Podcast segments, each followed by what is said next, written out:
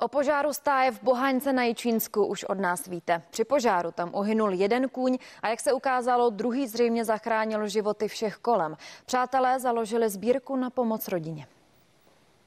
K nahlášenému požáru stodoly hasiči vyjížděli asi půl hodiny po půlnoci v noci na 1. září. Při našem příjezdu už byla celá staj v plamenech, proto jsme se soustředili nejenom na likvidaci toho samotného požáru, ale zároveň jsme ochlazovali vedlejší stodolu, kde bylo uskladněné seno. Ve stáji byly dva závodní koně, jeden bohužel uhynul, druhý ale nejspíš zachránil celou rodinu a koně v dalších stájích. My jsme spali, bylo, byla noc a začalo hořet, nevíme jak z jakého důvodu a vlastně ten jeden kůň, ten Bugatti, se dostal z té stáje ven a běžel nahoru a tam vlastně spustil alarm. Sousedi tam mají alarm, takže díky tomu oni slyšeli dusot kopit, následně ten alarm a přiběhli sem a tady už hořelo, pak šli pro nás. Popálený 15-letý belgický teplokrevník Bugatti, závodní kůň, který prakticky všechny obyvatele zdejší usedlosti zachránil, je ve vážném stavu na veterinární klinice v Heřmanově městci. Věříme a doufáme, že to zvládne, protože to je bojovník.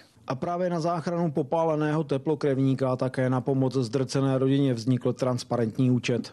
Ono je to paradox, protože vlastně koně, kteří uh, jsou jakoby v boxu a začnou hořet, tak oni jakoby stuhnou a absolutně jakoby nemají tendenci vyskočit z toho boxu. Ten Bugatti, který zachránil zbytek rodiny a že se nestalo neštěstí, právě je na, je na klinice a potřebuje zaplatit tu léčbu, která je strašně drahá. Předběžná škoda, kterou požár způsobil, je vyčíslena na 1,5 milionu korun. Pro rodinu je ale ztráta nevyčíslitelná. Co přesně se stalo a proč hoře začalo, zjišťují vyšetřovatelé. Vyloučeno zatím není ani cizí zavinění. Na místě jsme měli i experty z Institutu ochrany obyvatelstva. Ti zajistili na místě stopy, které jsou podrobovány dalším expertízám. My bychom hlavně chtěli za celou rodinu Málku poděkovat všem, který všem lidem, kteří se nám snaží pomoct, jsme za to moc vděční. Patrik Buňka, CNN Prima News.